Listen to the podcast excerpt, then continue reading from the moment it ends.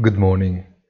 The heavy fall on Wall Street, pushed by the rise in interest rates and the disappointing earnings of the big financial houses, seems destined to affect the rest of the week, while waiting for the Fed's decisions next Wednesday.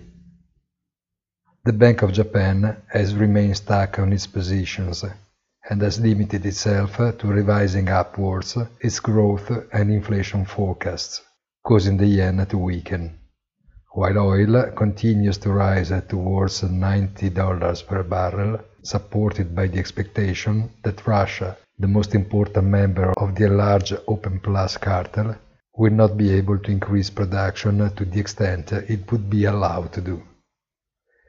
Cryptocurrencies remain weak, while dollar is recovering.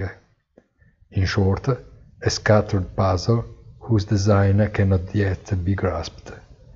Have a nice day and please visit our site easy-finance.it.